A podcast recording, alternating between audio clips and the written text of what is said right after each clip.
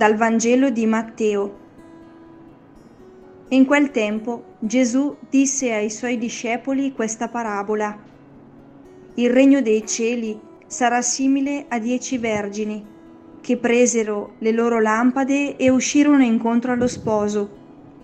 Cinque di esse erano stolte e cinque sagge.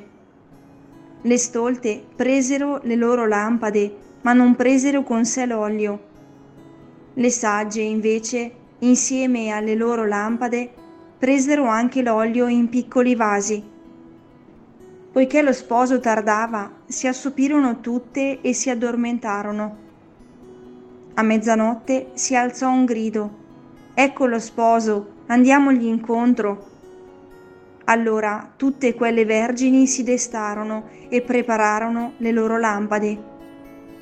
Le stolte dissero alle sagge, dateci un po' del vostro olio, perché le nostre lampade si spengono.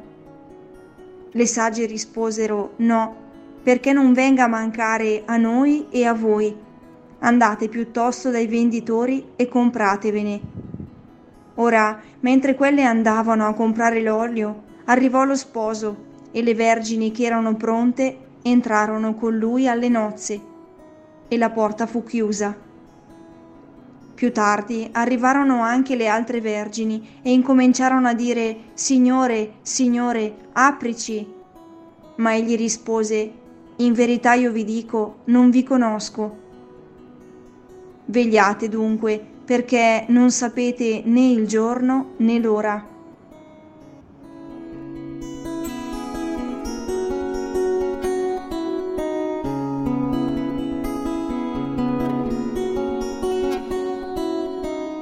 Fronte al testo di Matteo non posso non ricordare tante situazioni della mia vita dove ho vissuto momenti di attesa gioiosa, tanto da fare il conto alla rovescia dei giorni e delle ore che mancavano a quel particolare momento. Anche le giovani di questa parabola sono in attesa gioiosa. Hanno il compito, con le loro lampade accese, di accogliere nel buio della notte gli sposi novelli e accompagnarli in casa prolungando così la festa delle nozze.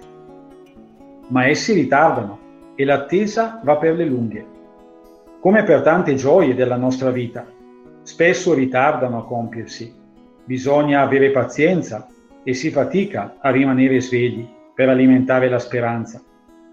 L'attesa può trasformarsi nel dubbio, nello sconcerto e può prevalere la demoralizzazione. L'invito di Gesù è di vegliare ma ciò non sembra in sintonia con quello che avviene. Tutte e dieci le ragazze, infatti, piombano nel sonno. Cosa però rende alcune di loro sagge e idonee a entrare e altre stupide, ferme davanti a una porta chiusa? La gioia della venuta dello sposo viene a svegliarci tutti. Forse la differenza sta nell'avere olio per riaccendere la speranza oppure no.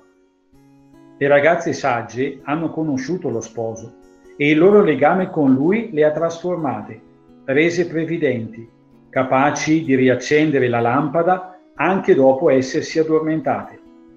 Quelle stolte non lo hanno mai conosciuto. Mi chiedo se davvero conosco lo sposo, se vengo trasformato dalla relazione con lui. Oggi ripeto ad alta voce più volte un versetto che mi ha colpito particolarmente.